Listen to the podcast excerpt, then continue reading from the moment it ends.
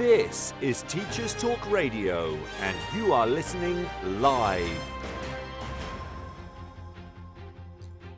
Hello, and welcome to my first show. I'm Hannah Wilson, and tonight I'm going to be talking about the CPD bug.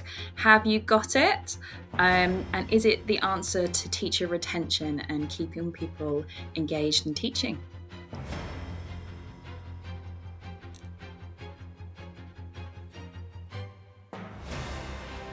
This is Teachers Talk Radio, and you are listening live.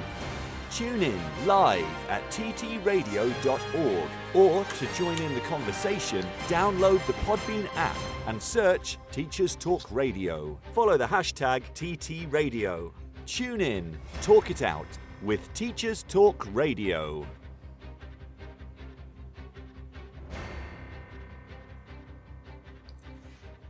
Hello, and welcome to my first show. Um, I thought I'd start with a quote. So this one's by um, Dylan Williams. Um, if we create a culture where every teacher believes and they need to improve, not because they are not good enough, but because they can be better, there can be no limit to what we can achieve.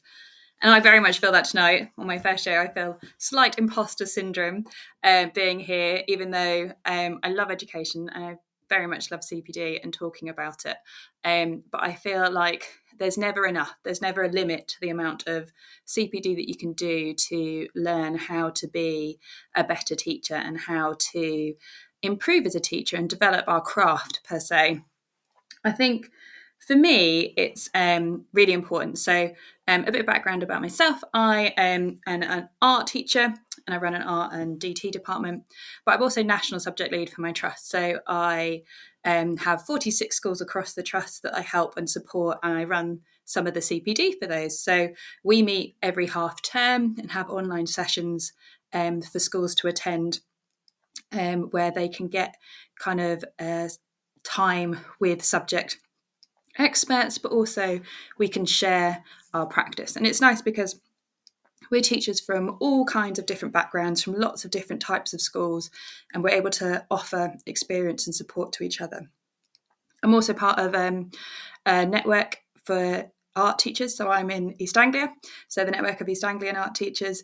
And it's nice to be able to, again, mix with all other teachers across um, our region. And some of those, it started originally in person, and I loved attending these and seeing these. And then in COVID, they went online. Um, and it was really um, exciting to see it spread. So um, seeing teachers from all over the country and last week they had a session on um, a Sunday, which was teaching in the Now Six, and we even had people uh, tune in from China. So it's really nice to see that CPD has kind of spread. And for me, the idea of it going online um, is super exciting because I can access way more um, from being stuck in the middle of the remote countryside and getting places was a lot more difficult. So for me, going online and having CPD at the kind of end of a computer is is really ideal for being able to develop them. And I love kind of watching my list as I write down everything I've done throughout the year grow. Um, some people may say it's a little bit extreme. Um, I finished my NPQ in leading teaching. Um, I'm currently doing my um, apprenticeship level seven in senior leadership, uh, which will change into um, has the opportunity to extend into a master's at the end. So um, I have lots of people in my life that inspire me. Um, I know Edwina's listening, so she um, is very much similar teacher to me. We love kind of going and doing these courses and engaging and learning about learning and having that chat with other people. And I guess that's the type of people that are going to listen to this. You are very much interested in kind of learning about learning and developing that. And I think it is interesting in the types of teachers that engage in CPD. Some people will see kind of inset and CPD as this mandatory thing where we got told something and then we've got to try and add to our workload. I think a lot of um, CPD needs to be, in terms of internally with schools, it needs to be planned out and considered and not add to workload. It should um, be adapted and fit in in order to be successful. But the teachers that kind of do additional CPD and the fact that they're bringing that to the table, is that something that needs to be shared more across all staff? Because I, I know certainly that a lot of teachers might not necessarily know what other teachers are doing in the school, and um, it's interesting to find out what other people are doing and having those conversations and talking about it um, is really interesting. But getting those people to buy in. So, how do we get people to buy into CPD? Is it something that actually we need to embed much earlier on into people's um, teaching careers? Do we need to get them to really engage in that? Or do we actually need to reduce time and give people far more time to be able to go and do that. I know a lot of people struggle to get time out of school to be able to go attend things, or you're having to give up your uh, evenings or your weekends to be able to attend the CPD. So that's a very, very tricky balance because you're asking people to give up their own time, their family time, and just to be able to do something that they enjoy and hopefully we'll get something out of it and the children will benefit too so is it that actually we need to kind of balance it out um, as teachers do, schools need to respect that and perhaps give time back if people um, attend things in their own time. Obviously, if I was to do that, I'd gain a lot of time because I attend a lot of things. But I think it is that balance of needing to get people into it. And I think a lot some schools will like dedicate a certain amount of time, but I think um, we should certainly look, especially in the newer teachers, in kind of getting them to engage and also it's that kind of interaction. It's having those other people to speak to the other people who are going through similar experiences or somebody else that's just had a little bit more experience than them to be able to turn to and have support. Or maybe it's that one idea that suddenly kind of gives you the oomph to try something new or, or is the little gap that's missing in getting the learning to work and getting it to stick and and work. Um so i think it's very much that I've already embedded it in my trainee student this year. She's already attending multiple CPDs on the side. And I think it is very much that the more you learn, the more enthusiastic you are about learning. And also, it keeps it fresh. Like, although I've written my curriculum five years ago, I never ever teach it the same. Every year, I teach it differently. Every year, it's something different. And I like kind of developing it and changing it and tweaking based on what I've gone and learned. What have I gone and discovered and found out that I can apply to mine? Whether that be an Adam Boxer uh, retrieval practice, like something that people wouldn't necessarily think would fit into um, an art curriculum. I will squeeze it in there no matter what. Enriching text, I will squeeze that in. So anything that even people like think that don't necessarily fit within the arts. I will I like the challenge of finding somewhere for a CPD that I've attended to squeeze in and fit it within my curriculum. And I think that's that's the thing. We shouldn't necessarily think of CPD as being narrowed and in only for specific subjects, and that CPD should be thought of as a as a large thing, and that it could be developed and twisted into any subject. And we've got to think about that, and that think about how the science works for the kids and how we can develop that for our own subjects. There's also obviously the, the people that have been in the game a long time. I feel like I'm getting to that point. And um, I think that there is very much the people that think, oh, they've heard it all, done it all. It's just the same trend coming back round with a different name.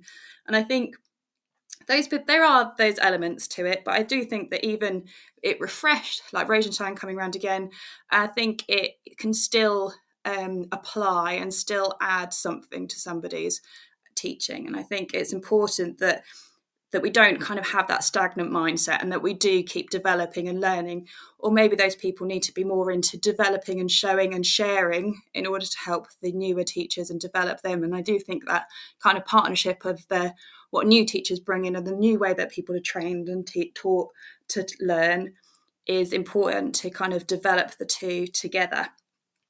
Um, so I open it up to you guys if you want to add in a question or uh, talk about how much you love CPD. Um, and I think that it's what makes you engage with it, what makes you think that you um, enjoy, what is it that you enjoy about CPD and engaging in learning about learning.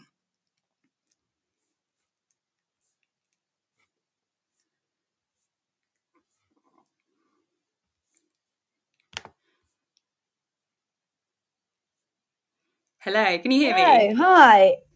Can you hear me? I, I can. Um, hi, uh, I'm Edwina. Um, I'm an assistant head at a um, small rural secondary school uh, in Norfolk. Um, uh, and I guess like just listening to what you're saying and the, the kind of different relationships that people have um, and sort of responses people have to CPD. Uh, I was listening to the Ofsted's um, podcast the other day, and and they were sort of saying how whilst CPD is something that some people love to be absorbed in and be involved in, and that's something that they really revel in and add to their practice, there are some people that don't want to commit kind of extra time to it. And in an ideal world, it should be something that people can access in their working week, but have the opportunity to do more of if they want to. And like one of the guys was kind of saying the ideal department meeting was would be that you would sort of send out an article or a podcast or something like that prior to the meeting and then but without a kind of expectation that people would listen to it beforehand. And then that's what you would do for the first sort of 15 minutes of the meeting.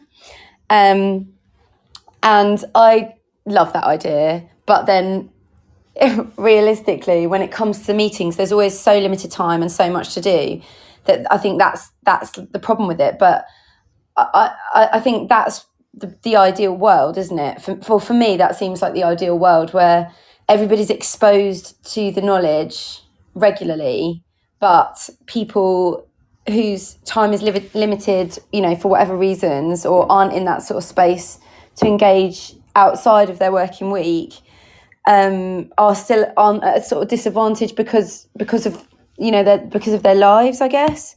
Um, I was reading an article by BERA, who are the uh, if you haven't, the British Educational Research Association, I think, um, and they were saying that there's this big focus of schools to kind of be research informed and research led, but in reality, um, in reality, very sort of quite few teachers are actually research informed or research led, and and that is because they don't have they don't have time to kind of find the information. So they were saying, in a way, you want the sort of leaders or the core kind of champions to to find the information and disseminate it so that everybody has access to it i think. But i definitely feel like you. I feel like the more i read the more i learn the more i kind of am exposed to the more passionate i am about it. And and i guess it's about somehow it's about having an awareness of everybody's different relationship i guess. I don't know I think it's that, isn't it? It's getting people to see the benefits early on to be able to have that con- continuation of wanting to do it throughout their career. If you can kind of get them to see that actually there is a benefit. And I th- do think that the more CPD you do and the more you develop your your craft, the more experienced you become and more confident you become and easier teaching becomes for you. And I think it's that idea that you can um, become a better teacher through it. But also, it will make your life easier in the long run if, if you can kind of, if the children are learning and engaging and recalling better, then it will kind of um, help them in terms of how they're learning. So I think it's getting people to see the benefit of it as well. But it's very much, it is that kind of time constraint, isn't it? It's that I think if, if, but is it if, if we were to give everybody the equivalent of an extra day or one extra PPA a week to do some extra learning, how many of the teaching staff do you think would actually use that, or would it be like, oh no, I'll just do some more marking, I just I'll just catch up on that? How many of your staff do you think would actually use that hour of CPD to actually do CPD in it? Yeah, I think that's where so I think lots of schools are doing that, and that's um, and sort of building it into the the working week, and I think that's really good. But I think you're right. I think it has to be it has to be led time because otherwise, I, I think otherwise things get in the way. But also, it's it is about finding the right the right things to look at, and I think that in itself exposure to the to the sort of the, the relevant and the right information is is what makes CPD interesting um, and and feeling like it's relevant and feeling like it's going to change something that you're doing. Um, there's a school in in Norfolk that massively improved their results uh, last year. I can't remember the exact path that it had percentage wise, but huge results. And I, and I and I contacted them because they were rural and they were similar to us. And I said, you know, what did you do? Um, and they said lots. They said actually, they said lots of things, and you can't really kind of obviously just kind of pinpoint one thing. But one of the things they did do is they um, provide, I think they doubled the amount of PPA time that staff had in a week, and they built in CPD, designated CPD time. Um, and in reality, I think we probably all know that if we had more time to prepare our lessons and more time to think about our lessons in terms of what we're learning about what works, our teaching and learning would be better, wouldn't it? yeah. See, when I when I um, started at um, a, I was at a school um, with Inspiration Trust, and it was a brand new school, so I joined in the second year. Um, so we were setting up the curriculum, but they had the idea of a longer day. So the day was till five thirty every day, but you got far more PPA. And the idea is the kids did the homework in school and then they would go home. But it it did mean that we had far more prep time, and I do feel like the school was very much um, CPD based, and we were kind of um, encouraged to do that. And there were lots of strategies and things that we did as a whole school, but also as individuals that we were doing. I do think that perhaps whether that's something that schools need to look at, whether they need to look at what their priorities are for the year and offer kind of a range of CPDs both in school, but offer a list of opportunities for staff to attend things outside of school that would um, support that and help that and promote that, whether that could be something whether it needs to be more school focused so everybody's on the same page everybody is discussing the same kind of cpd and everybody's kind of got that same buy-in in terms of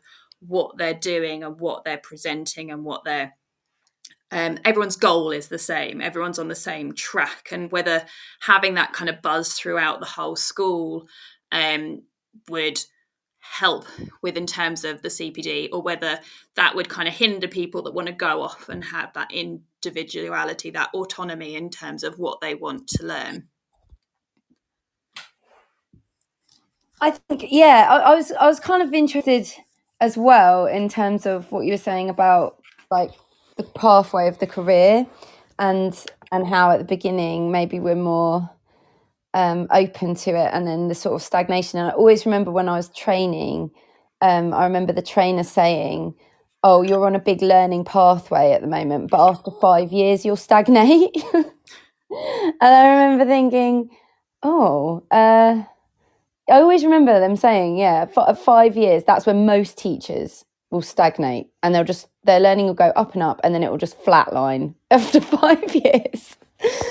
um, I don't know. I feel like, I don't know. I was always kind of trying to reflect on when I got to five years if that happened. But I definitely think life, your life sort of path is part of your relationship with CPD. And I think, uh, like you know, doing a master's and doing, I, I think that with the post grad kind of qualifications, it just it it immerses you, doesn't it? And and then the more you're in it, the more you want of it. And and and I think maybe if you do get to a point where you're experienced and you're not involved in those things, maybe maybe you feel like you know you've got got it right in your own kind of path, and you don't really need need anything. I don't know. I think it also depends very much on the teachers that you're surrounded by and who you're talking to and who you're listening to, essentially, to the people listening. Because um, if you, like, I know that um, I've previously gone, oh, there's a researchED happening locally. I want to know um, what other teachers are going from my school. It would be really good to know that. And um, kind of, I didn't really get much of a reply from the email and then turned up to the event and, and nobody from my school came. And I thought that was quite sad that it was just um, me. And then uh, as opposed to kind of uh, when I actually turned up, it was lots of teachers from previous schools that I've been at, and lots of people that I've I've known for years. And it's very much that I don't know what it is. Like we all kind of very much started as NPQs, um, newly trained teachers together, but I think there were six or seven of us that all started at this school, all as kind of newly, freshly graduated students and like 10 years later we're all turning up to the same conference. So, so there was something obviously embedded in us quite early on in that school that kind of CPD was important and it's and that research aspects quite a lot of them have gone on. Is it is it that the people engaged at CPD are more likely to get promoted? They're more likely to go on and be successful as opposed to the people that are like they're just happy being teachers that's where they want to sit. Um but how do you kind of still get them to improve as well rather than just being like I know what I'm doing I'm just going to do what I've always done because I know it works and that's what I'm happy with it's really interesting. It's all like kind of like attitudes towards change. It kind of all goes towards that element as well, doesn't it? And kind of feelings about change. I know um I have, you know, I have experienced teachers who just find the concept of changing things really stressful and really feel really negative towards it. Um, whereas I find it hard to imagine why you wouldn't it's like when you were talking about your curriculum and how and how it's evolved and how it's always evolving um and i think it's really interesting because there are people who feel like the purpose of the of a curriculum is to or the purpose of a of a sort of practitioner is to get to a point where it's like completed. Um and it's done and then and then everything's fine. Um it's almost like two complete completely different schools of thought. And how do you encourage one towards the other yeah like as much as my curriculum i feel is is pretty close to perfect like uh, i was i had the ofsted the other week and i was quite happy to articulate exactly why i think it's an ambitious ambitious curriculum and what i love about it and what I, why it all everything links with everything and has proper sequence and everything is structured every way to kind of develop them and, and get them to where they need to be but that, but I still tweak it. Even this week, I'm like, oh, that article will slot in well there. Oh, that contrast will work there. Oh, giving them that just to get make twist that question and make them think about that. That'll work. And it's just it's that constant kind of oh, let's add that in. Oh, let's add that in. I don't think I ever kind of can go. I, I, I very very rarely teach a lesson where I don't change it from where I've taught it before every year it's always like a little tweak here, a little tweak there. I don't know whether that's the kind of perfectionist in me or trying to kind of reach that idea of perfection, but every time it, it's with that aim of that's going to make it more interesting or more engaging or help them remember that or help them access that and it's that kind of i think if we if you don't engage in cpd and it, you've got to look at the kind of range as well of CPD. Like I, that's my probably downside to my CPD is that I'm very much into curriculum and how people learn and the science behind the way students learn and recall.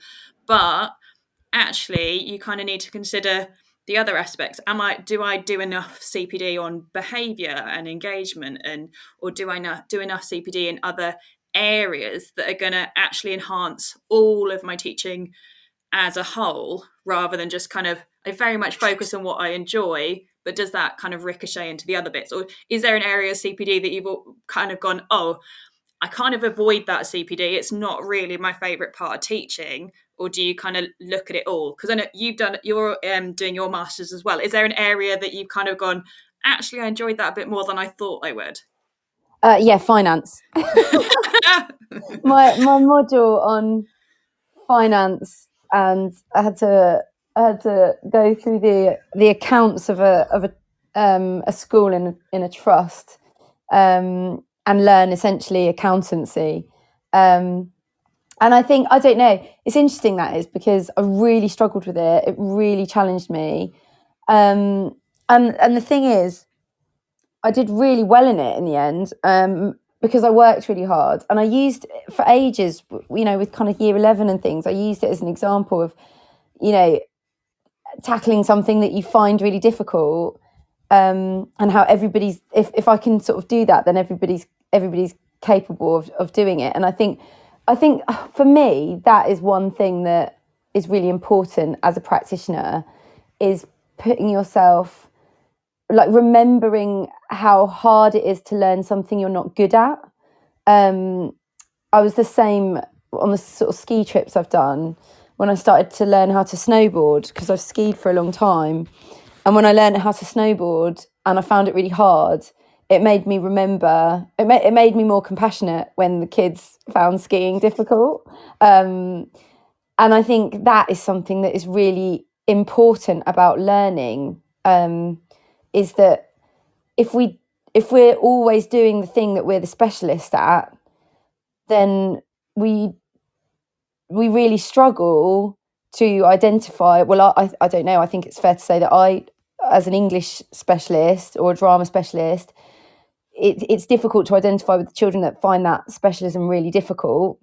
And when you put yourself in a challenging learning situation, that that's when you really really remember that. And I think it's really important for us to remember that. And so I suppose not specific to CPD perhaps, but in terms of like lifelong learning, I think there's a I was I was listening, I was just thinking while you were talking and thinking, like, do you think you can be a brilliant teacher that never does CPD? Like, could you be brilliant if you didn't do it? And I suppose this angle that I'm thinking about makes me think no, because if you're not learning, maybe you lose the ability to identify with people that find students that are finding things difficult. I don't know. What do you think? Do you think you can be a brilliant teacher and not do any CPD ever? I, I think it very much depends on the school that you're at really doesn't it? And and the staff that are around you and and the slt that you've got. If, if your school is delivering great in-house cpd that's incredibly inspiring and you're immersed in it in terms of internally but if you didn't do any but if you but what if there was a scenario where you had a school that just didn't do cpd it decided that they wanted practitioners to just be their own specialists and so they didn't they made a point of saying you're not going to you're not, you're not I'm, there's I'm no thinking, central cpd there's no inset it's just all of that'll be on behavior yeah, i'm thinking and... some i'm thinking of summerhill and i'm not blaming summerhill on on this at all because they probably do loads of cpd but but that is a that is a school that essentially have kind of made their own rules and they've rejected like Ofsted and they've rejected ways of measuring them and they've and they've sort of done their own thing. And I can imagine a scenario where a school like that could turn around and say actually these are the leaders in the room. We have appointed them because they're specialists. They don't need to know anything about sort of an outward facing approach. So we're just to we're not to do any CPD and and would they be would they be good? Would they be as good I think it obviously if they're early careers teacher, they won't have had that much experience. But if you're hiring people that come off the bat that have had a lot of experience, then yes, I think you can trust them to a certain extent. But then you've still got to consider I, I, don't think you can avoid it. I think even if you're in the staff room, you're talking about kind of, oh, that lesson didn't work, oh, this happened, and you're kind of immersed in it in one way or another, whether you like it or not. But I do think it's it's the the level of it. I do think if you're very much checked out, I just teach my lessons and then I go home. I'm I'm not changing a thing. I've been teaching the same thing year after year after year. It works. It's fine. I don't think that necessarily kind of helps you. And i think also the fact that the children are developing like a, a, each year that we get different kids they're way more tech savvy than they used to. They're exposed to way more than they used to. And also the gap between like for example if you're teaching history the gap to like previous uh, events has changed. Like what's relevant to them is not relevant to kids that you taught 10 years ago and it and it's it's what might have engaged kid, kids 10 years ago isn't going to engage kids now and it's that idea of how you have to develop and you have to adapt in order to get them to um, persevere and, and to do well. I th- think that yes, you can have a certain amount of experience and still do well if you were to do more and immerse yourself and develop yourself and be more up to date in more relevant uh, teacher CPD, then yes, I think you get better results. I, I do think that there is a correlation between the idea that how people teach and what people are engaging in and learning in terms of education does have a direct result in their results. I know that I, my results are really good within the school. They're quite high above other um, subjects, and that's because I constantly change and adapt and and write my curriculum. And I feel like it is it is to that point where it's almost flawless. I don't think it ever could be flawless, but that's because I've adapted. The the curriculum I taught five years ago wasn't bad. I still got great results, but I feel like it's the results are improving because I'm adapting and changing it. And I think that's that's where it's got to be. Like, yes, you can teach exactly the same and still be a good teacher and just stay in your little bubble. But I don't think is that going to be the best that you're going to get out of the children from that situation? What do you think? Do you think that there could be a world with no CPD? I like the idea of this as a conclusion. Um, yeah, uh, I think I think all all you can look at is probably your own experience, and I know that I feel more I think I feel it's more I feel more passionate and feel more immersed in my job when I now that I'm kind of doing more CPD regularly because of doing the sort of NPQ and the masters and things like that. Um, I think it's just part of my world more, and I think if I wasn't doing if I wasn't doing those things, I wouldn't be. I might be engaged in the classroom, but I think the the kind of overall sort of practice of teaching, I don't know if I would feel as as passionate about it. Is there a way to increase the uh, people's engagement? So, if you were to have a kind of um, teacher breakfast on a Friday morning where you sent people articles beforehand, they came and joined and kind of um, chatted about it. Um, is that something that might be one or two people coming, but then would it spread? Is the the kind of lure of some croissants on a Friday morning or a coffee gonna make them turn up and, and actually engage in it? Is it one of those things that could grow that you can kind of change people's habits and get them and get them to engage in that? Or is it very much that it's really hard to get people to engage if they've already checked out of it? I think this is really interesting. I'm interested at the moment in this idea of kind of extrinsic uh, and uh, intrinsic rewards, um, and sort of the idea of, I guess, how you think, how I view the private sector as having more extrinsic re- re- rewards, and how teachers, it's the idea is that we, in our kind of uh, profession, we would do better from an intrinsic reward, from feeling like, you know, if we do CPD, it benefits our practice rather than we need a croissant in order to encourage us to go. Um, uh, because I'm, I'm, I'm sort of, I've thought about that at different times with the idea of, um, I, you know, I always say the best CPD I do in a year is examining, even though it totally destroys me in my whole life um, it is the best CPD that I do. And I know that I, I don't actually know of any schools that do this, but I've heard that there are schools, maybe mythically, that pay their examiners um, in order to do it. So it's that, yeah, the idea that actually we're going to pay you for this for this CPD to make to make our teaching and learning better. Um, I I tried to convince one of my team last year uh, to do examining and offered to cover her classes um, as a as a way as a sort of um, reward scheme, um, and she didn't do it. so I, I failed. Um, and on the other hand, another member of my team has uh, has applied to do examining this year. So I suppose in that little example, the extrinsic didn't beat the intrinsic. The one that wanted to do it is doing it, and the one that didn't and was offered a sort of reward scheme, it wasn't enough.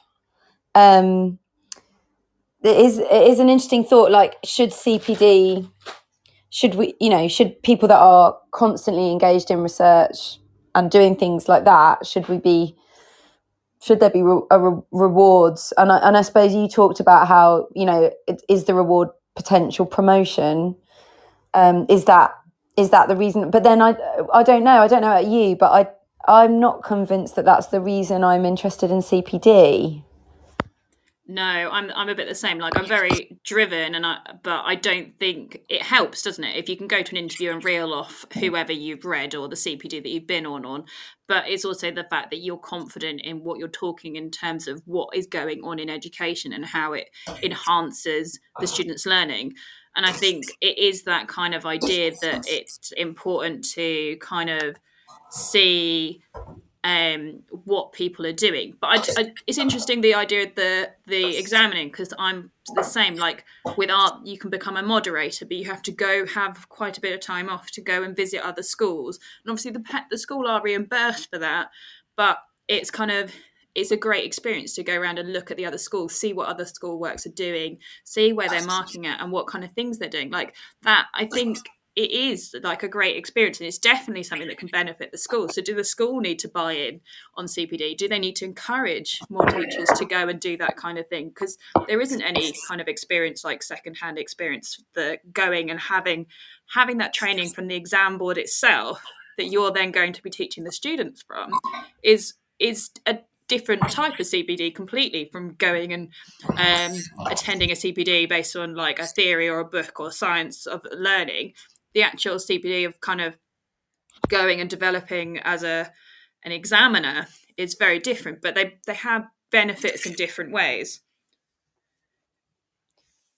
Uh, yeah, I I think I, I think there there is there is potential for rewards. I think some kind of move towards more rewards. I think I think schools should be encouraging examiners. We we've just changed our spec um, at my school for English, and we've done the first like mock PPEs um, with that new spec, and the mark scheme is so different to the previous spec that my team were working with that it's really it's really challenged them. They're, they're, it's really knocked their confidence with uh, marking.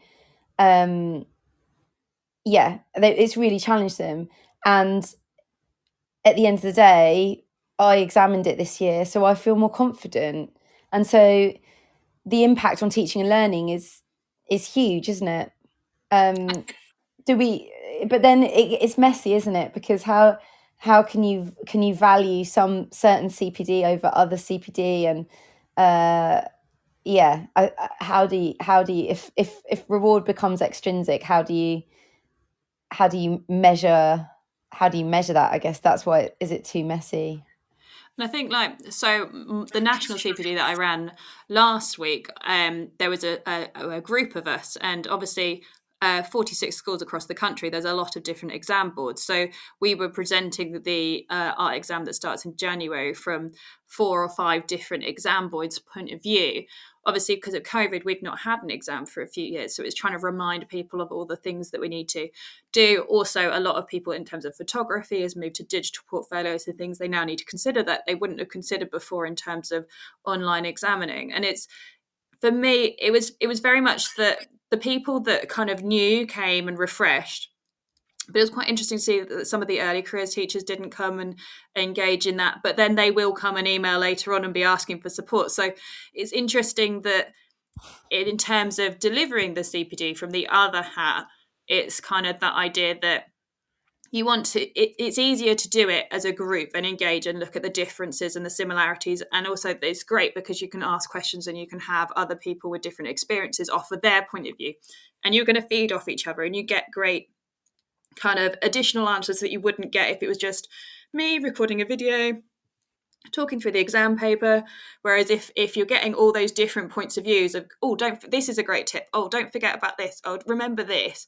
That's like a really kind of engaging cpd where you're getting lots from other people so it's nice that the kind of experienced people are there offering their support and kind of building their craft in terms of sharing good practice but it's it's interesting to see that it's difficult. The, the schools that need the help and the schools that are perhaps um, needing more support from the national role are not the, the, the teachers that are attending the free sessions that are available to them.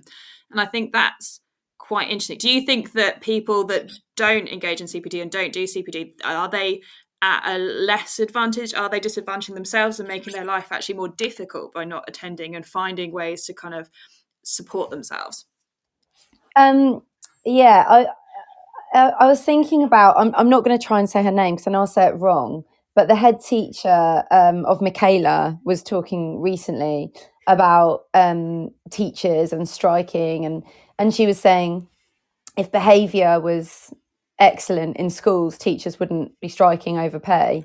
Um, and I think there's an element of the space to get to a space where you're open to learning and you're open to change and all of those things you have to be in a space where you're open to things and you're not feeling overwhelmed and defensive and stressed and i think if if early careers teachers aren't engaging in cpd it's probably more because they feel like they don't have time for anything more than because they don't want to learn um, so creating i think cultural change is is massive and and uh, having like uh, something I'm looking at for my my my dissertation. Uh, you know, in terms of looking at how you how you change culture. Um, in terms of, uh, I'm looking particularly at reading culture, but uh, yeah, in, in any kind of culture of a school, when you you know all of the evidence is that the outstanding schools, the culture is re- sort of really receiving, wanting to receive, and wanting and kind of uh, wanting to learn.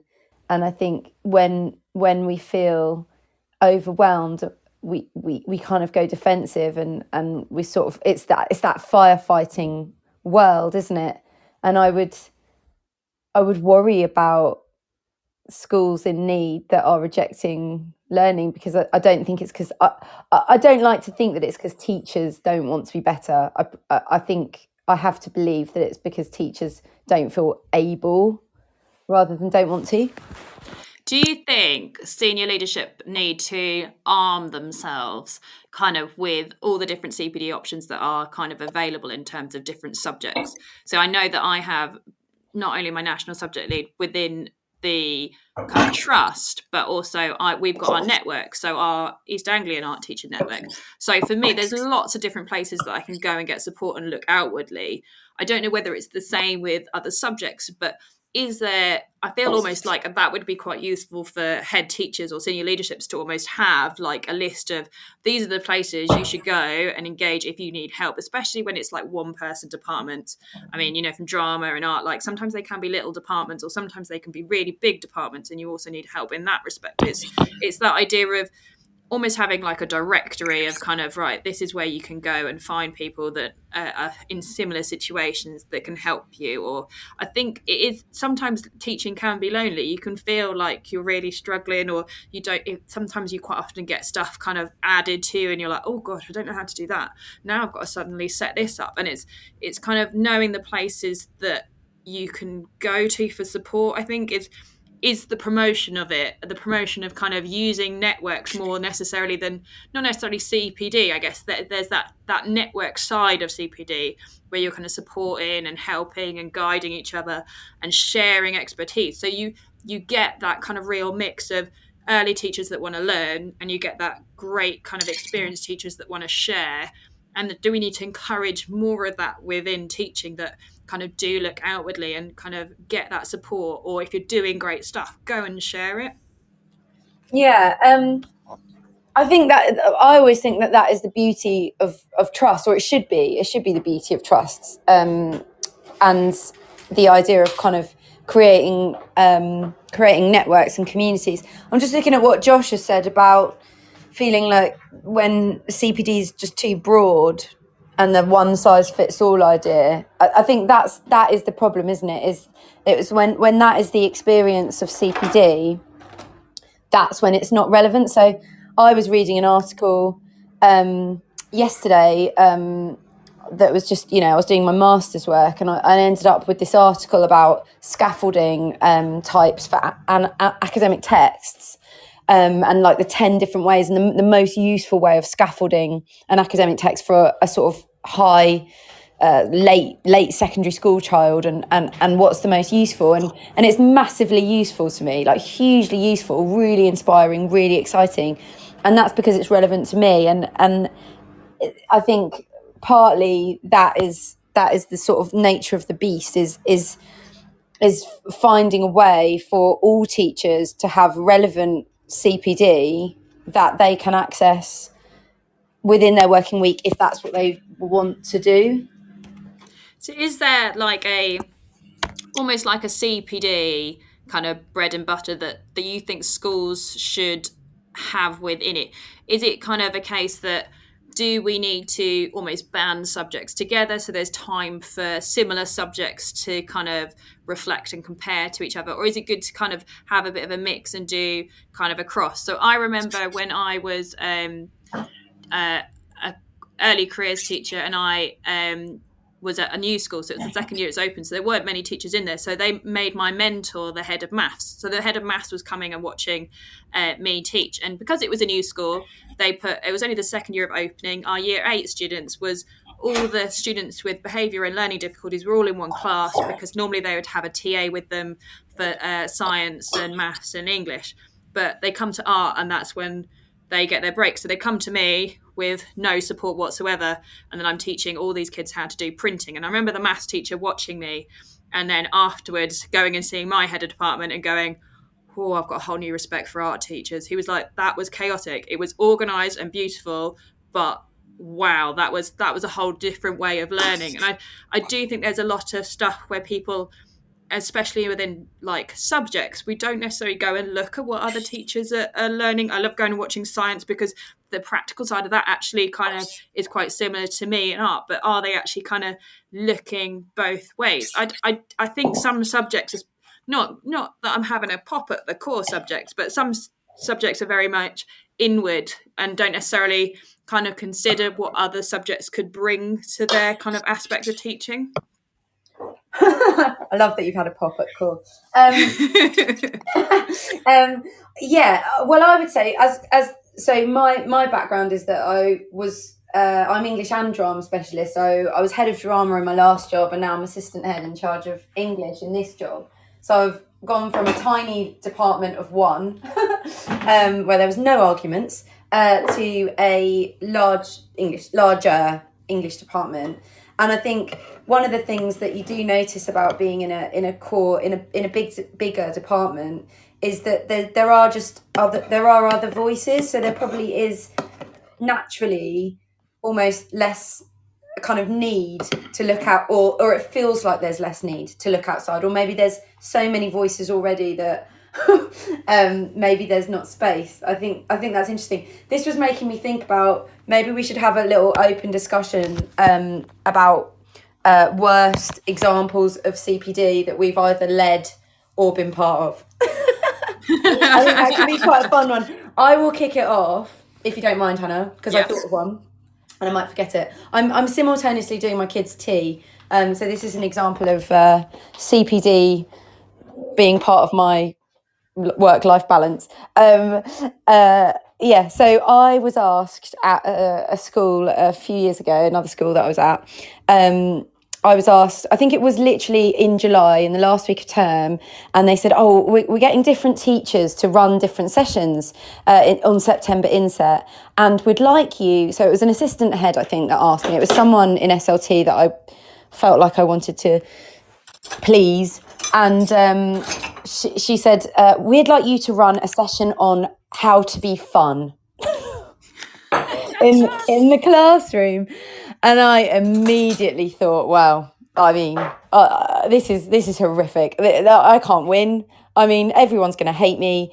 You know, everyone's coming back from their summer where they've actually had fun, and I'm being standing in front of them, telling them how they should be uh, more fun as a teacher this is this is the end of my relationships at work. And yet obviously i said yeah yeah yeah i will do that. That's definitely what i'll do. Uh, spent the entire summer sort of panic like worrying about how best i could possibly pitch this without damaging my relationships with everyone and still doing you know completing the task that i've been asked to do. Um, and i ended up it wasn't a complete was it? I don't know. I don't think it was a complete fail, but I do remember making you know those little things i don't i don't know how to describe this those little paper games that I used to play when I was about eight years old, and you used to and you'd put them in your hands, and then you'd lift up the different Yes. flaps, and they'd tell you different things.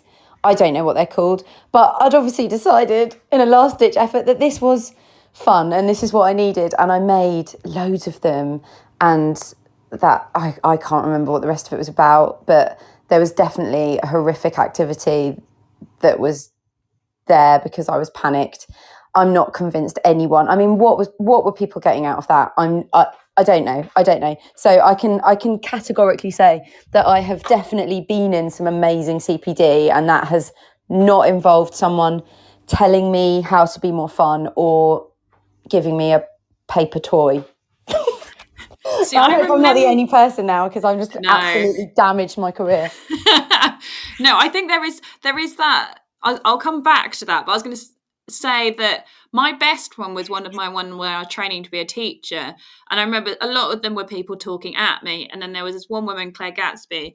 Um, and I think she wrote that there's like a little purple book that's like the perfect Ofsted lesson or something. But I remember her coming in and she just had us doing all the activities, engaging us and doing all, all, all of the different tasks. And it was the first person that made me do it and made me be the student and made me think about how I was learning and how engaged I was in the task and what I was doing. And is there is is there that is there the recipe for the perfect CPD? Do you need a certain amount of kind of theory and understanding because you you need people to understand how things work and what the science of work because they've got to understand the buy-in. They've got to understand like this research works this is why you need to this works this is why we're doing it and then but also is there that kind of engagement that you need if it's not just sitting and watching a screen like you want them to do something you want them to interact you want them to be involved? I know i've certainly had issues when well not necessarily my issues but i've been on courses where there's 40 50 people and i'm i'm the only person me and the presenters are the only people with our, our uh, cameras on like and as teachers i get the students doing it in lockdown but the teachers like come on guys put them on like let's see uh, let's engage. I think even if even the people that do attend CPD, how how engaged in the CPD are they? What do we need to do? Is there like that perfect recipe of what needs to be included in it? Is there that kind of needs to be theory, needs to be a bit of kind of engagement, a bit of practical, and a bit of kind of almost conversation and collab and sharing at the end? Uh, do you know what? I spent another summer. I, I need to get life. I need to get a life. This is what I'm realizing from this podcast. I should have realized it sooner. I spent another summer trying to work out what the most effective, most enjoyable CPD was. Um, and I came to the conclusion that you can't you can't win them all. You can't please everyone. You can't uh, I, there's not there's not a perfect response to this because if you're ju- if you're kind of just talking about the delivery, some people really like sitting and just looking at slides um, because they just want to be given the information as efficiently as they can so that they can take it away and impact it. And some people hate death by PowerPoint on September the 1st, whenever it is. We have to go back and do this. Um, and some people want to kind of participate and be interactive and and and the other people that like the slides hate that. So i think i came to the conclusion that a little bit of both was probably my best my best uh my best uh, approach. But i think probably what I what i said and what i think comes back to what josh said is that it's got to make people feel like you you talked earlier hannah about making work you know not adding to workload. And when, when you can come out of it and see it in your lesson and ideally not have much work to do to put it in your lesson and see how that benefits you and see how it benefits the children in the room that that's it isn't it? And and so and and when i don't know when i think about it like that i kind of think well how how do we get it wrong so often why why are slt making me be fun I do think it is that, isn't it? Is is if it's easy transferable, so it doesn't add to workload, or you've got to give them time to be able to adapt the workload. But if you can do, is that ben- like the people there's um like the CPD I went to at the weekend. There's one lady who just basically just has pictures to remind herself what to talk about, but she doesn't put any writing on any of her slides. And I love talking to her. She's one of my favourite people to go watch on terms of CPD, and she's really engaging in the way she talks. But afterwards, I'm like, uh, I like I didn't write notes, and the slides don't say anything, and I'm like, that was really good, but now I don't like can't quite remember what I need to do. Um, or there's the people with the like the loads of writing on the slides that just sit there and read it and it's like no no no. But then i've got the slides afterwards so um but i do like it when they have kind of um there was this teacher that did these oracy slides and i was able to they kind of had different tactics and you could just kind of take it and pop it in and just adapt it for your lessons and it was really easy to implement and i think that's going to help with teachers kind of helping and and with the buy-in. If it, if it, if the cpd they if they know that it works and they can understand the theory behind why this is a good initiative and it's not just for the fun of it other than to find the fun in teaching um it, you can you can apply it. And i think if if there's that kind of benefit but it doesn't outweigh the the time and it benefits the kids why wouldn't you? Yeah you i think you've you've got to have your champions haven't you? You've got to have the Hannah Wilson in the school that that is really enthusiastic and motivational. Um, I, th- I, th- I think I think you have to have those people, and in order to in order to to make it happen, I think you you, you need the champions, don't you? Um, I think that's, lead, that's important in going back, is isn't it? It's going back as well. Like if you if you've especially if you're doing it on a whole school approach, isn't it? It's it's like when going going as a senior leadership if you've if you've launched something you need to go and see it in practice and and celebrate the the people that are doing it. Mention it in briefing mention it um, at the next inset like or the twilight. Make sure you're kind of promoting the people that are getting it right and showing the benefits and, and stuff and then you can kind of help kind of with that support and engagement. Yeah celebrating celebrating is something that oh, i just I just think, how do we miss it so much? And we do, you know, we were talking about it on my NPQH a couple of weeks ago. And we were also, you know, saying, who have you, who have you sort of celebrated this week? And we don't, we don't do it enough. And when I look at teachers who uh, I'm, I'm working on developing, uh, my main approach is developing them by celebrating, celebrating their successes and reminding them about their strengths because I think when we're struggling in teaching, it's a really tough crowd, isn't it? It's really tough. Like the people in the room aren't having a good time, usually. You're not having a good time. And the people above you aren't having a good time either because you're not, you know, because things aren't going well. And and that's a really negative environment to try and be positive in. Um and so like celebrating celebrating things going right and as a result of CPD I think is a huge huge thing in terms of in terms of buy-in and, and I've also been thinking about they talk about relational trust on my um and the idea that we need if we've got these champions in the school we, we need to have the trust to know that they aren't giving us unnecessary workload and and and we trust them to to to give us yeah the these the, the cpd or the learning or the tasks or whatever it is that's going to make us have a better time in our jobs and and and our children have a better time. And and and that trust is is difficult. If you know going into a school where that trust has been damaged and schools like teachers have a kind of negative attitude towards anything that's that they deem extra it's really difficult to build trust in a damaged culture. Um i don't know if that's going off topic but i think it, it's really entwined in relationships with cpd no i agree because if, if if the environment's quite negative. It, it, you and you're throwing cpd at it to try and fix it but you're not fixing the attitude towards learning as a whole then that's going to be really difficult.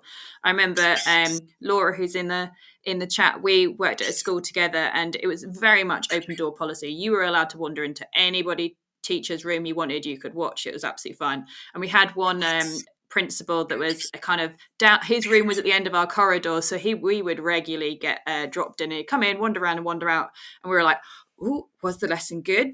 Did did he like it? And it's like he's like if i speak to you then it's a bad lesson. If not it's a good lesson. Like i'm i'm, I'm only i'm just having a wander around. I just want to see what everyone's doing and it and it like it was it soon you became very relaxed with it. It was just became the norm and it kind of then opened this conversation up across the whole school that staff would if you wanted to, you'd say, oh i really want to learn about this is anybody really good at that? And then people would who would, would volunteer and be like oh i do that. I'm doing that on this lesson this lesson and this lesson. And you're welcome to go watch. You go wander in for 10 minutes and then wander out. And then if they wanted feedback you could give feedback. And it was it was really nice to have this open door policy to go and see good practice. And i think that's the thing that kind of goes hand in hand with cpd you can learn about strategies and you can learn about good practice but actually seeing how it's implemented firsthand is also really beneficial. Like learning from each other is actually a really good CPD. And if you have that open, trusting culture where people aren't going to go in there and then come out and then be really kind of like, oh, well, they were teaching really poorly. Um, you've you've got that kind of support and like, oh my gosh, I really enjoyed that. I'm going to go try that. And that kind of idea of supporting each other and kind of growing that culture of yeah, like I mean that's why I was very much when Ofsted were turning up, I was like, hand up, I want them in my room. Like I'm so used to people coming into my room and observing me because that that's what I want. I like I'm a teacher, I thrive on teaching and I'm yeah, there's gonna be lessons that aren't going to be as good as others. We're, we're all human. The perfect lesson all the time isn't sustainable, but we do the best that we can with what we can at the time. And it's and it's it is also breaking that idea that that we're we're not kind of superhumans that can perform constantly at this really high level. But like what we are doing is still impressive, even just as a sustained period of teaching, especially when we're like a week away from Christmas and it's been a long half term. But we're still like, we're still really good at what we do and we should share that and kind of celebrate that. I'm interested in when you talked about um, the, the way that he he would walk in and only talk to you if it was something negative. Were you was that okay with you, or would you have liked to have him had him talk to you for a positive reason? We all kind of like at the start we're like, oh, I really want it. Why, why didn't he say anything? I want to I want to know what he thinks, and like we really valued his his opinion because he was a very experienced um, teacher.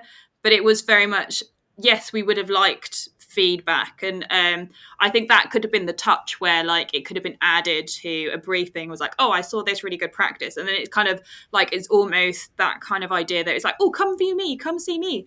Um like i, I want that kind of i'm doing this really well. And it's it's i think there could have been that little bit of add-on that would have benefited it and celebrated it.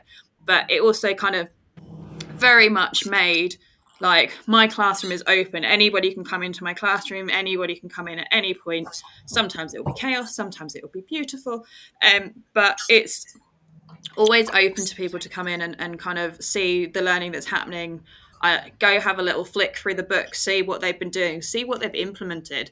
Like I, I'd, I'd love having a little sneak at some of the kids' books, especially my tutor group if they're studying. I'm like, oh, what have you been up to? And I think it's it's kind of interesting seeing how other subjects do things and present things. And I, I don't think there's I don't think that's something that we do as teachers. Like how many other teachers look at other other departments' books? Like I don't think that's something that's generally shared. Um, I don't know whether I'd necessarily go, oh, can, can everyone bring a book and can I come have a look at it? But we do that as in terms of um, national CPD across the trust. We would kind of look at each other's books. We've done those meets where we've all bought books from different year groups and swapped books and looked how others are doing and how other schools are teaching it. And that's really interesting. But it would be interesting to see across we're given a lot of autonomy at my school in terms of like how the departments do things but i think there is a lot in terms of kind of seeing what other people are doing and seeing what works and i think not, people don't necessarily do that inwardly um, enough no i think it's something that happens with usually kind of at SLT, isn't it? You'll have a kind of book look across departments, or it might happen at HODs to an extent. But teachers, yeah, I think you're right. I don't think I think I don't think teachers are seeing that much. And I think that all comes back to the idea of being I know you're talking about it inward in terms of within the school, but outward facing as in like beyond my own subject area. Um I think that's why CPD is important to me is because it's about finding out what other people are doing and how I can make myself better. And I think if I didn't engage, I wouldn't I wouldn't know as much. Um, and I think that that's the same as looking, you know, within your school. It's it's outward facing in terms of your own practice. Yeah, I think so. And I think um, it's that kind of um, really kind of in terms of CPD as well, like I think is that something that, that schools need to do? It's will see is there CPD that can help schools in terms of like actually if we share what we're all doing, is there is that transferable? Well, that actually is is that going to help? That's going to help the students. If we're all doing very similar things, that's going to help them with those transferable skills that are going to build across it. If we all have kind of different methods of doing things, that's going to make them have to learn an extra method. So is that better that they have to learn extra skills, or is it better that we kind of make sure we're talking across departments in terms of what we're learning and what we're doing, and that we do it across the school? I think there's that idea, isn't there, of trying to steal steal ideas. I, I finally watched the Michaela um, documentary over October half term, and I think if I'd have if I'd have watched it six months ago, whenever it was it came out, I think I would have just been really negative about them, um, and just had a really kind of oh you know, this, this, it's not you know it's it's crazy kind of a, a, perspective. And then they got their results. I think they were they're the highest weren't they in progress for the country. And they got it was they were on two i think two like in terms of the results.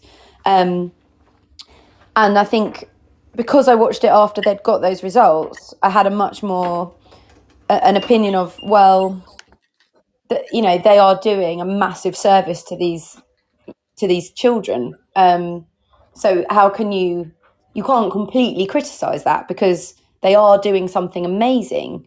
Um, but when you, I don't know if you've watched it, Hannah, but when you watch you know, some of the things you kind of think, yeah, I get it. You know, if behavior was outstanding all the time, teaching and learning would be better.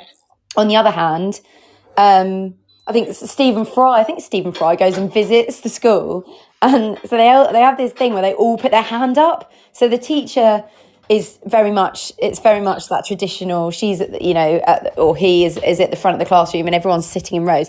And as minute the minute they stop talking, the children all put their hands up um, to show how engaged they are. And um, it's very much celebrated. Put your hand up, put your hand up. We want everyone's hand up all the time. And Stephen Fry kind of, you see him and he kind of goes, I just feel like, I don't know if I'd want to have my hand up all the time. I feel like, just like quite like to think about, about, about it and just like have my thoughts and kind of formulate those and not, and not sort of be pressured constantly to, to say something and put my hand up. Um, and and I and I think basically the, the point is is that the, Michaela does work for those children. We won't know how they'll feel about it in sort of 30 years time, but it does work. It is getting the results. Um, but no, I don't think every school can implement all of the things Michaela did and have the same results. I think I think we can learn, we can learn, can't we? We can learn from each other, we can learn from CPD, but we have to we have to come to our own conclusions about what what what is right for us, what is right for our children. But I think I'm coming back to that idea of can we do it without CPD, and, and I don't think we can. I, I think we have to have an awareness of other ideas in order to formulate our own. I think it is that like we have to keep looking and uh, understanding the research. I think that's why the research is so important. Um, is really seeing what impact it has and making sure because that's the thing. There is a lot of CPD out there that's CPD for CPD's sake, and you kind of go on it and you're like, oh, this isn't quite what I expected. Like it's not kind of necessarily got the oomph and impact that I was kind of hoping for. And I think it is that idea that um, you kind of need to make sure that there there is something that backs it there is a reason for it there is an understanding as to why that cpd is effective and what benefits it has. But at the same time there's got to be somebody that starts it. There's got to be somebody that tries something new and sees the benefits and then writes the research on it. So it is it's kind of like a a chicken and an egg story. Like, at what point do you start? Are you the the person that's going to start something new, take a risk on something, and like go, oh, actually, that could work for my kids? But uh, also, the kids from different areas of the country are all going to be very different. The schools are going to be very different. So, what works for one won't necessarily work for another. And then we get into the idea where that fits in terms of trusts and in terms of shared curriculums and in terms of cross trust yeah. CPD and and it's a it's a minefield. That's the thing. Is is cr- like a cross trust curriculum? Is that taking out the giving teachers more time to hone their craft and be able to kind of do that better, or is it is it that actually kind of it it loses that autonomy and that students aren't getting that same level of teaching? I'm wondering if Laura has a, has thoughts on this. I just I just noticed that um, Josh had gone, but he had a he had a recommendation of a book that I haven't read by Adam Grant called Think Again about cross curriculum collaboration. No, I haven't read that one. I'm wondering if I might I might just try and link that. Hi Laura, what are your thoughts? Hi, hello, um, fellow Norfolk people. Um, well, I just this is so interesting. I've really enjoyed listening to it. Thank you so much. Um, I thought I would maybe just throw in my two pence. Um, so I'm an assistant head in Norfolk um, for teaching and learning and CPD, and I also hold a similar role across our trust. So I probably maybe might have thoughts from like the other side of it. I suppose maybe. Um, but just hearing you both thinking about uh, talking about how um, you want to whatever cpd you attend you want to feel the benefit of it don't you? And you want to see uh, it impacts the children. You know that's why we're all doing what we do. Um, and i've recently read a really interesting um, paper um, from thomas r. Guskey i just looked it up so i can make sure that i um, said the right paper. Um, and it's called professional development and teacher change. Um, and in it he discusses how teachers follow this kind of uh, model of teacher change. Um, which is not just that they go to their CPD, but there's so much more after that that needs to come.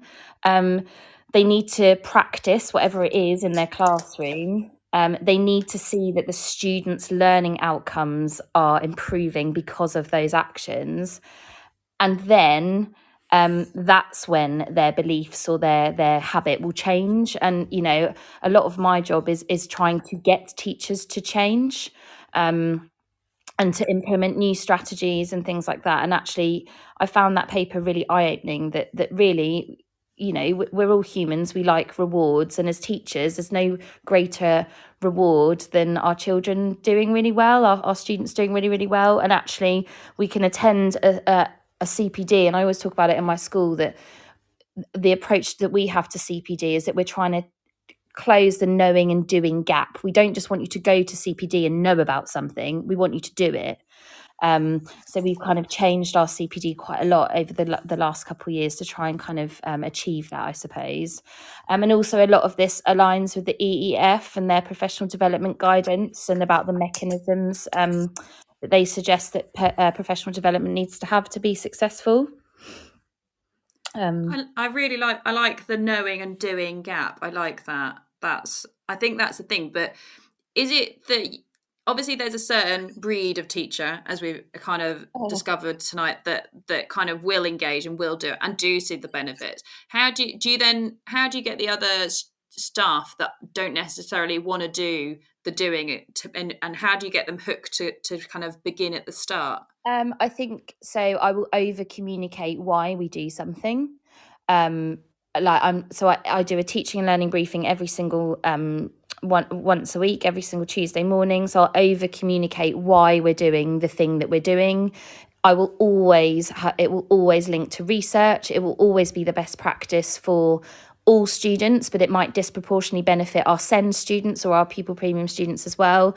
So I just uh, like they to the point that staff eye roll. Like that's how much yes go over and over it. Um, and you know if there are staff then that, that still aren't doing it I, I will ask them why. Um, you know is there something i can help? Do you not understand part of it? Do you not agree with it? You know and i'll try and have those professional conversations. Obviously our middle leaders drive the school really. You know the, the, the heads of departments and, and our heads of you know they're they're the kind of the engine room as, as people say of, of a school. And you know they will be there um, in that really difficult place of being kind of asked to do stuff by SLT, but still being a very much full time teacher as well, and having to to deal with you know their team and, and and kind of working with them and supporting them as well as asking them to do stuff. So it's getting buy in from the from the middle leaders as well.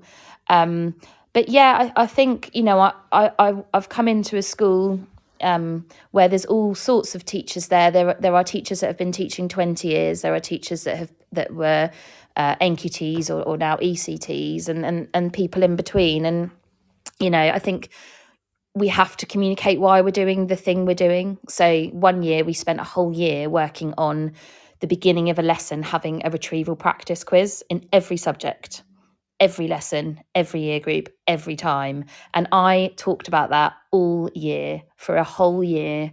But you would not come into my school and not see that. You will see that in every single classroom and you'll see it well. You know, it'll be done really, really well by every single um, teacher. Um, and that's because I drummed the drum the whole year. Um, everyone else on SLT, whether their role is teaching and learning or not, they d- drummed the drum for me as well. Middle leaders, you know, it's that kind of over communication of why we're doing it, why it's important, and how to do it successfully. Um, but again, celebrating, I think uh, that's where I sort of thought, you know what, I'm going to join into this chat uh, when Edwina was saying about celebrating um, I think that's really, really important.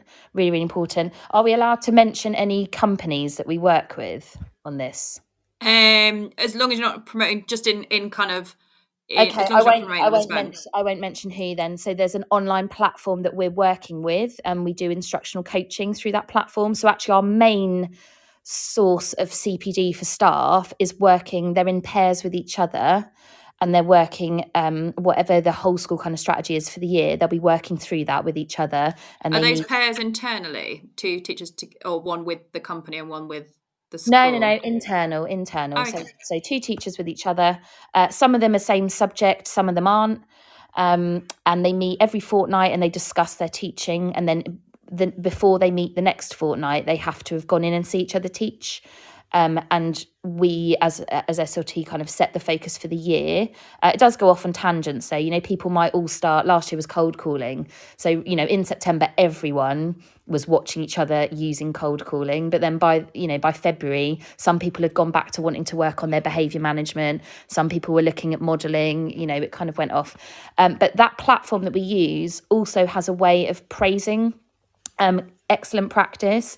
So. Um, Hannah, you were talking about uh, our dear beloved old colleague who used to come into our lessons because his office yeah. was on our corridor. um, so um, at my school, a member of SLT is kind of walking around school every single lesson. Um, they might not come in your lesson, but they'll walk past. Um, so we we're all on a rota. So I've done it for two hours today.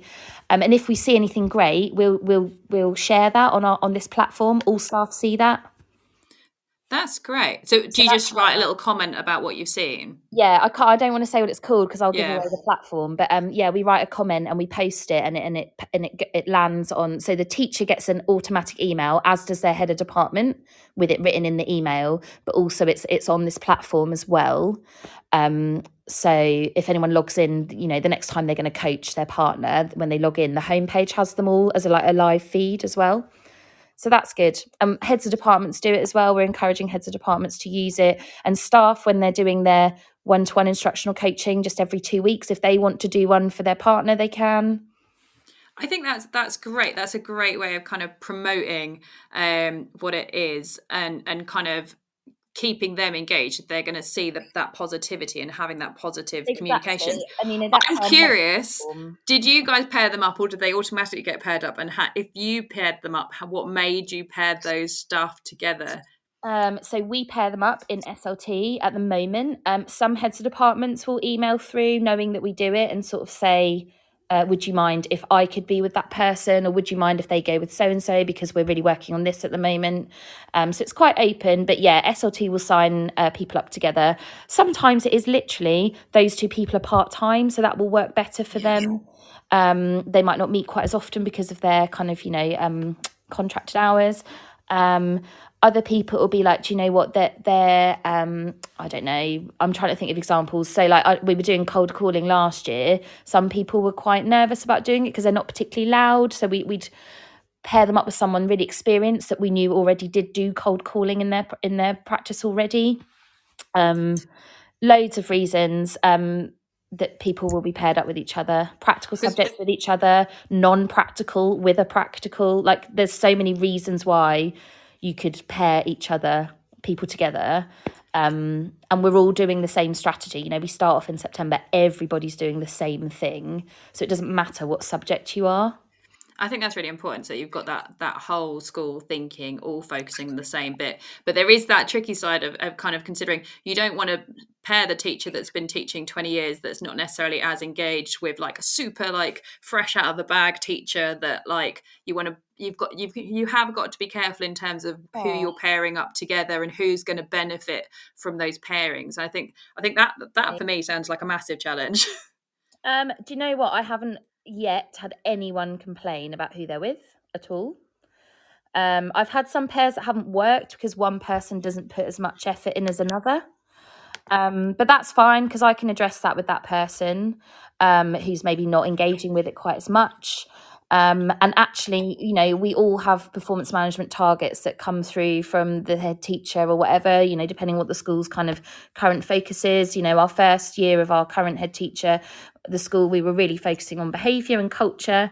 Um, but actually, the year after that, one of the kind of shared performance management targets that everyone had was engaging with CPD, in particular, XYZ platform uh, and, and instructional coaching.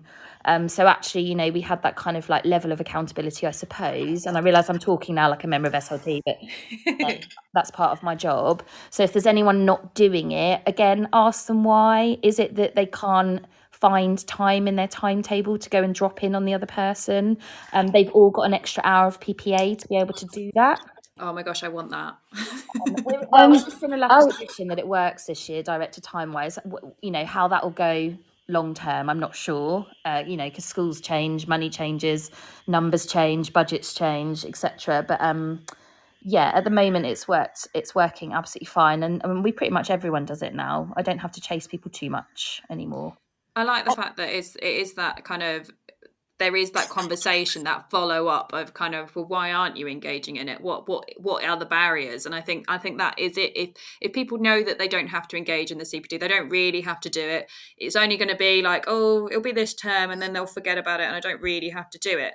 I think it is making people no, accountable. I'm like i love it yeah i mean that's a that's a huge part of my job i guess is is the that that follow-up. Because cpd cannot be death by powerpoint. You all sit in a hall once every six weeks and then slt slt six weeks later like why isn't everyone doing that thing? Like that doesn't work. That's what i was used to. Um it doesn't work. And I, so we have CP, every week we meet every week. Um we do instructional coaching one week and the following week i do like a 20 minute session recapping our focus and that's it. We don't have any three hour meetings every half a term or whatever. We have really short, sharp meetings every single week. I suppose it's that's almost it's almost like retrieval practice for teachers, isn't it? It's that's, not that like really long exactly session that's three that's times a year. You you're getting that constant. We're applying what we've learned in science for children to teachers. It, it just completely exactly makes sense. Yeah i've just done a, a, cpd session for our middle leaders about how how they can design really effective um, professional development in their departments. And i was saying to them you have to treat it like it's a lesson.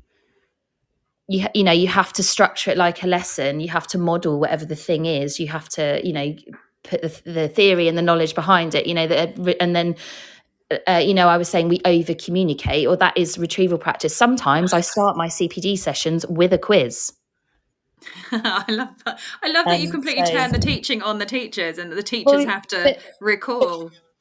but you know everything we do in teaching that's it's not how children learn it's how people learn you know that's how the yeah. brain functions retrieval practice etc i don't see why we can't apply that to to um, professional development i was going to say um, sorry hi i'm back. Um, i was just going to comment on uh, what laura was saying um, about uh, the pairings. And um, it really kind of uh, i did a i did a part of my masters on mentoring and um, about paired mentoring and how in the in the private sector people are constantly mentored by by people who aren't their line manager because it's obviously it's taken kind of for granted that you can't effectively mentor someone that is that you're the line manager of in the sense of they're never going to be completely open and honest in the same way as they would with a peer.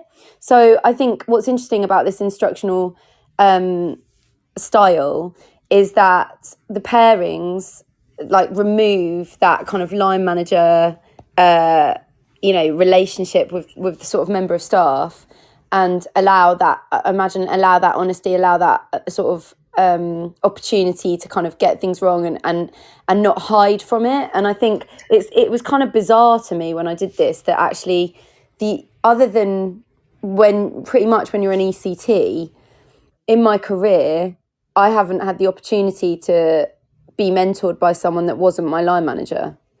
Um, no, yeah, and, that. And, and, and in the private sector, that that's madness. Like that, yeah. just you know, you, you you're you're getting kind of quality assured, you know, by your line manager, performance managed by your line manager, but not mentored because why would you do that?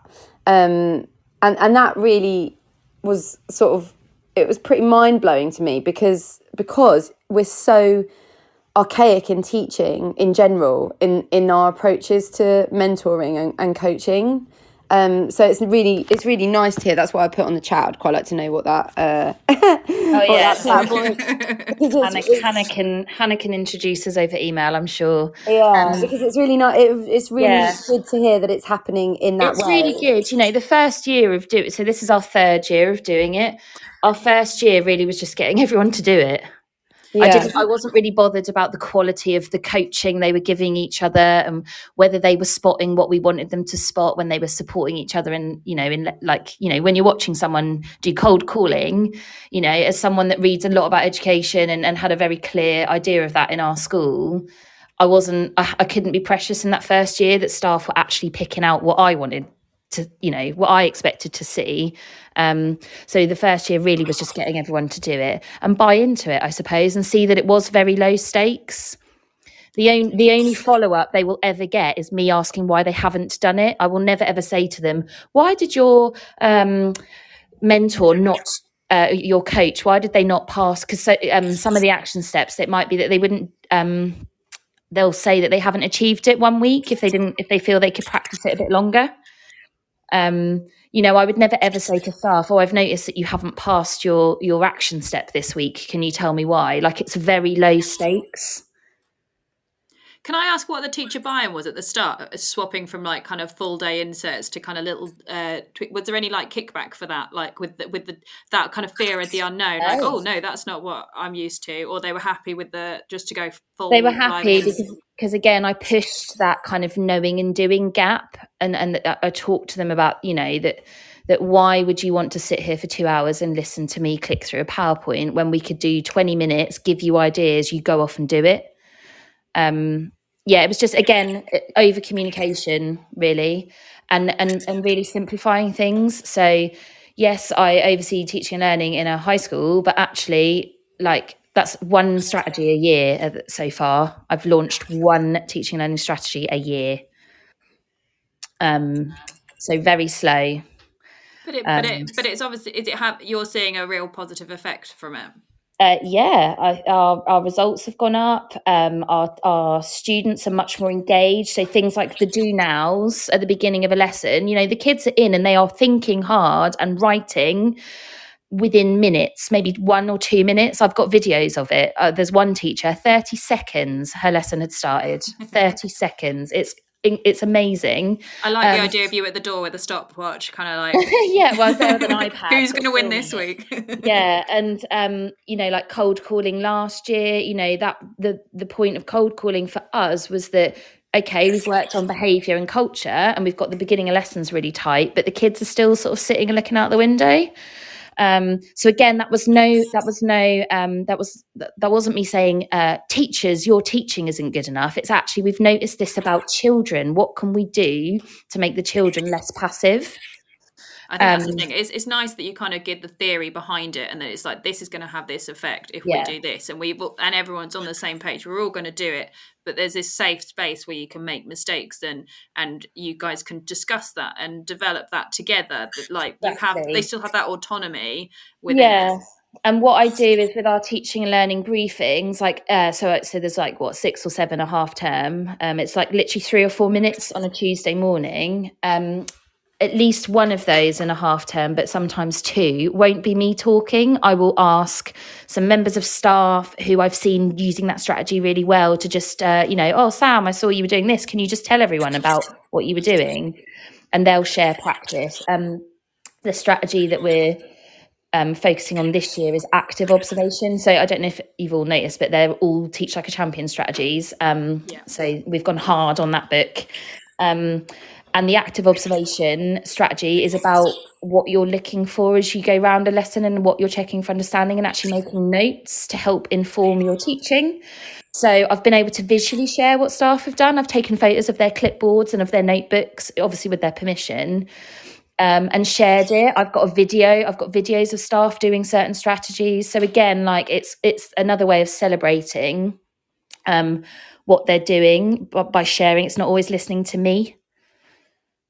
I think that's that's really, and I imagine their confidence is building. The more the more you're sharing each other's good practice, yeah, the more so. confident yeah, well, they're becoming in it. You know, this is the first year um, th- that people have actually emailed me and said, "Oh, Laura, I um."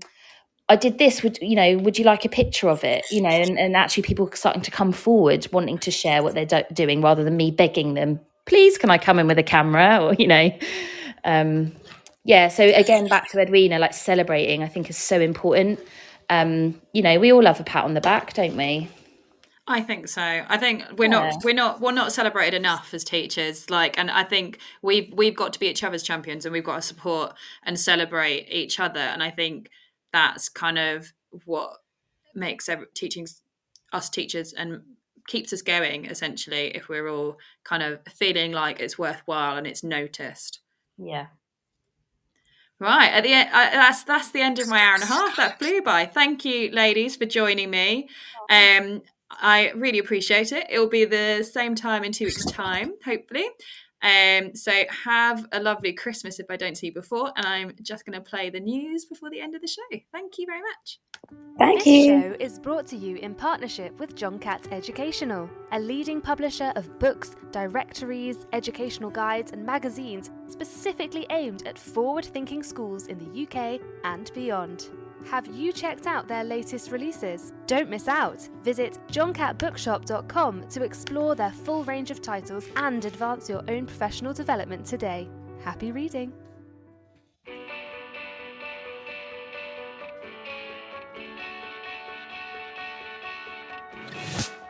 This episode of Teachers Talk Radio has been made possible with support from Witherslack Group, the UK's leading provider of SEN education and care.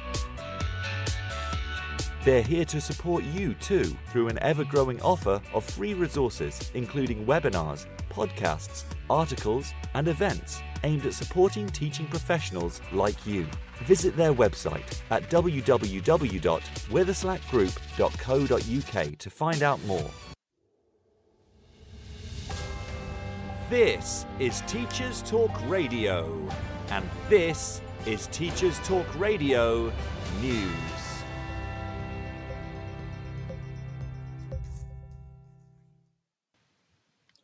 TES magazine reported on news that Education Secretary Gillian Keegan said that the proposed schools bill will not progress in this parliamentary session. The bill itself was originally launched in May this year and covered a range of areas including school attendance, safeguarding, and new powers over multi academy trusts.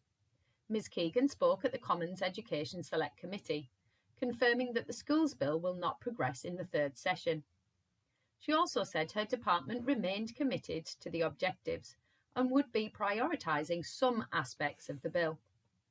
Of the aspects of the bill Ms Keegan stated she wanted to focus on, she identified the need for a register to identify and account for children not in schools, as well as helping more faith schools join multi academy trusts. One area not seen as a priority, however, was the creation of more grammar schools, with Ms Keegan stating her strong views that 93% of children will never get to go to one, and the belief that the academy structure remains the route to make the biggest difference to the most children the quickest. The Mirror Online carries a story about Labour MP Zara Sultana's proposal to widen the free school meal scheme in primary schools across England. Under the plans, all primary pupils would get access to free school meals. The current scheme for universal free school meals ends in year two. The article suggests that under the current plan, around 800,000 children living in poverty miss out on free meals due to the strict eligibility criteria. Ms Sultana will bring forward a bill in the coming week. The MP for Coventry South said it was a major issue when families simply can't afford everyday groceries, and that providing meals for school was another strain. She went on to point out that both Scottish and Welsh governments have plans to introduce universal free school meals, but accused the government in England of prioritising tax breaks for the wealthiest people. Warwickshire World online news site reports on the arrival of delegates from around the world to a conference focusing on developing technical education. More than 50 visitors attended the event organised by the British Council at Warwick Trident College. The college is part of the WCG group. Guests arrive from a range of countries in Africa and Asia, with delegations including government ministers and education officials. A spokesperson for the WCG said technical education is one of the key pillars of a successful developing economy, and that the hope was that delegates would take away some insights which will have a positive impact on their country's developments in technical and vocational training. The latest Sunday Times Schools Guide has been released, and many local news outlets are reporting on the successes of schools in their surrounding areas. Northern Ireland outlets report that the guide has rated seven secondary schools in the national top 50, calling this a significant achievement in light of the nation's comparatively small population. It was acknowledged that several of the Northern Ireland schools mentioned in the list have been described as highly selective grammar schools, with the DUP's Diane Dodds noting that whilst Northern Ireland is punching above its weight, there will always be areas where improvements can be made. She went on to point out that the list as a whole is dominated by expensive fee paying schools. Finally, Keele University has launched the UK's first law undergraduate degree designed to help tackle the climate crisis. The new course in Law with Environmental Sustainability is the first of its kind in the UK. It has been developed to create legal professionals with a good knowledge of environmental obligations on governments and communities. Professor Alison Brammer, head of the School of Law at Keele, said The climate crisis affects everyone, and we need legal professionals who understand the issues we face. This has been your Teachers Talk Radio News with Joe Fox. Thank you again for once more for listening and enjoy your evening. This is Teachers Talk Radio, and you are listening live.